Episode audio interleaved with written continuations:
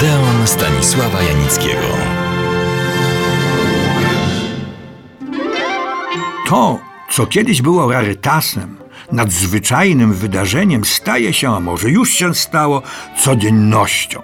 Rzecz jasna, trochę jak zwykle przesadzam, ale staje się czymś zwykłym. Mowa oczywiście o nowo-starym zwyczaju demonstrowania i oglądania filmów, dokładniej słuchania filmów. Wielokrotnie zanudzałem Państwa twierdzeniem, że film nigdy nie był niemy. Zawsze towarzyszyła mu muzyka, taper, małe kameralne zespoły, powielkie orkiestry symfoniczne, no to w kinach hollywoodzkich. Czasami nawet aktorzy stali za ekranem i dialogi podawali. Dzisiaj takich ekstrawagancji się nie stosuje, ale chęć umuzycznienia filmu jest żywa, jak za dawnych dobrych lat.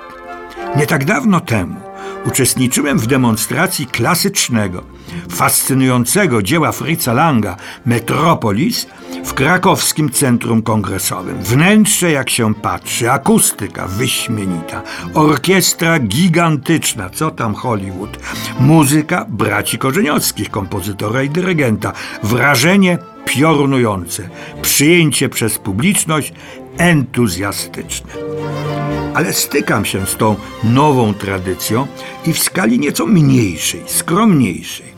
Spotykam się już od lat z moimi widzami warszawskimi w Domu Sztuki na Ursynowie. I tam coraz częściej, dzięki przychylności władz dzielnicy Ursynów i inicjatywie pasjonata kina, jakim jest dyrektor Andrzej Bukowiecki, notabene świetny dziennikarz filmowy, odbywają się coraz częściej pokazy filmów niemych, polskich i zagranicznych, z towarzyszeniem, no właśnie, małych, skromnych, czasami wręcz dwuosobowych zespołów. Ostatnio odbył się taki spektakl, kiedy prezentowaliśmy Bestię z 1917 roku. Jedyny polski film z Polą Negri, którym rozporządza Filmoteka. I tak sobie pomyślałem, że może warto film ten, w końcu historyczny, przypomnieć. Bestia była piątym filmem Polinegri, która już dawno zapomniała o tym, że jest Apolonią Chałupiec. Rzecz jasna, nie mam jej tego za złe. Film Bestia miał pierwotnie nosić tytuł Kochanka Apasza, ale konkurencja nie śpi i przejęła, tak naprawdę to ukradła ten tytuł. W końcu tytuł Bestia też nie jest zły i w miarę atrakcyjny. Historycy filmu piszą tak. Pola Megri zademonstrowała na ekranie liczne toalety w roli wampa rujnującego szczęście i życie rozkochanych mężczyzn. No, ci mężczyźni to też nie były niewiniątka, więc trafiła kosa na kamień. Kopia filmu istnieje. Wielokrotnie ją oglądałem, ale wydaje mi się, że przytoczenie streszczenia filmu jakie znalazło się w tak zwanym programie filmu, jest znacznie smaczniejsze. Oto ono. Dziewczynka, dość sprytna i urodziwa, kocha kandydata na apasza. Postanawia w życiu zrobić karierę. Wędruje więc do miasta. Początkowo jako modystka, potem jako gwiazda kabaretu, zajmuje coraz wyższe stopnie w hierarchii półświadka. W tym czasie Poznaje bogatego jego mościa.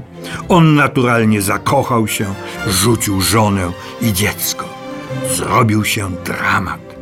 Niewierny małżonek chce powrócić do żony, lecz ta tymczasem umarła.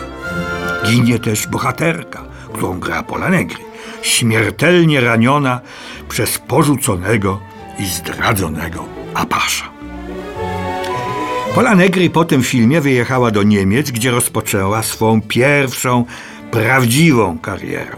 Wystąpiła w tak szlagierowych filmach niemieckich jak Rozpasana, Za pocałunek wieczystych nocy męki, Boże, cóż to za dziwonok. Róże ogołocone z liści. Niedługo mnie szczęście łudziło. No ale wkrótce takie filmy, Oczy, Mumi, Carmen, Madame du Barry, Sumurun. To była, przepraszam za to określenie, trampolina do Hollywood. Jeszcze tylko dopowiem, że ten wyjazd do Niemiec wcale nie był taki prosty i oczywisty, ponieważ Pola Negr wyjechała nie wykonując podpisanego w Polsce kontraktu. Musiała więc wrócić i swoje zobowiązania wypełnić. I wtedy powstały takie filmy jak Tajemnice Warszawy, Arabella, Pokój numer 13, Tajemnica Alei Ujazdowskich i Jego czyn. Jakie to były filmy, niech nam odpowie streszczenie jednego z nich, dokonane przez ówczesną prasę. Cytuję. Obraz osnuty został na tle prawdziwego zdarzenia w rodzinie W oraz głośnego w swoim czasie podstępnego mordu w jednym z podrzędnych hoteli w centrum naszego miasta, to znaczy Warszawy. Tło i ludzie, na których rozgrywa się akcja, zostały ściśle dostosowane do danych kroniki sądowej. Jak się czyta takie streszczenia i wyobraża sobie, jakie to przecudne filmy wtedy kręcono, to łza kręci się w oku.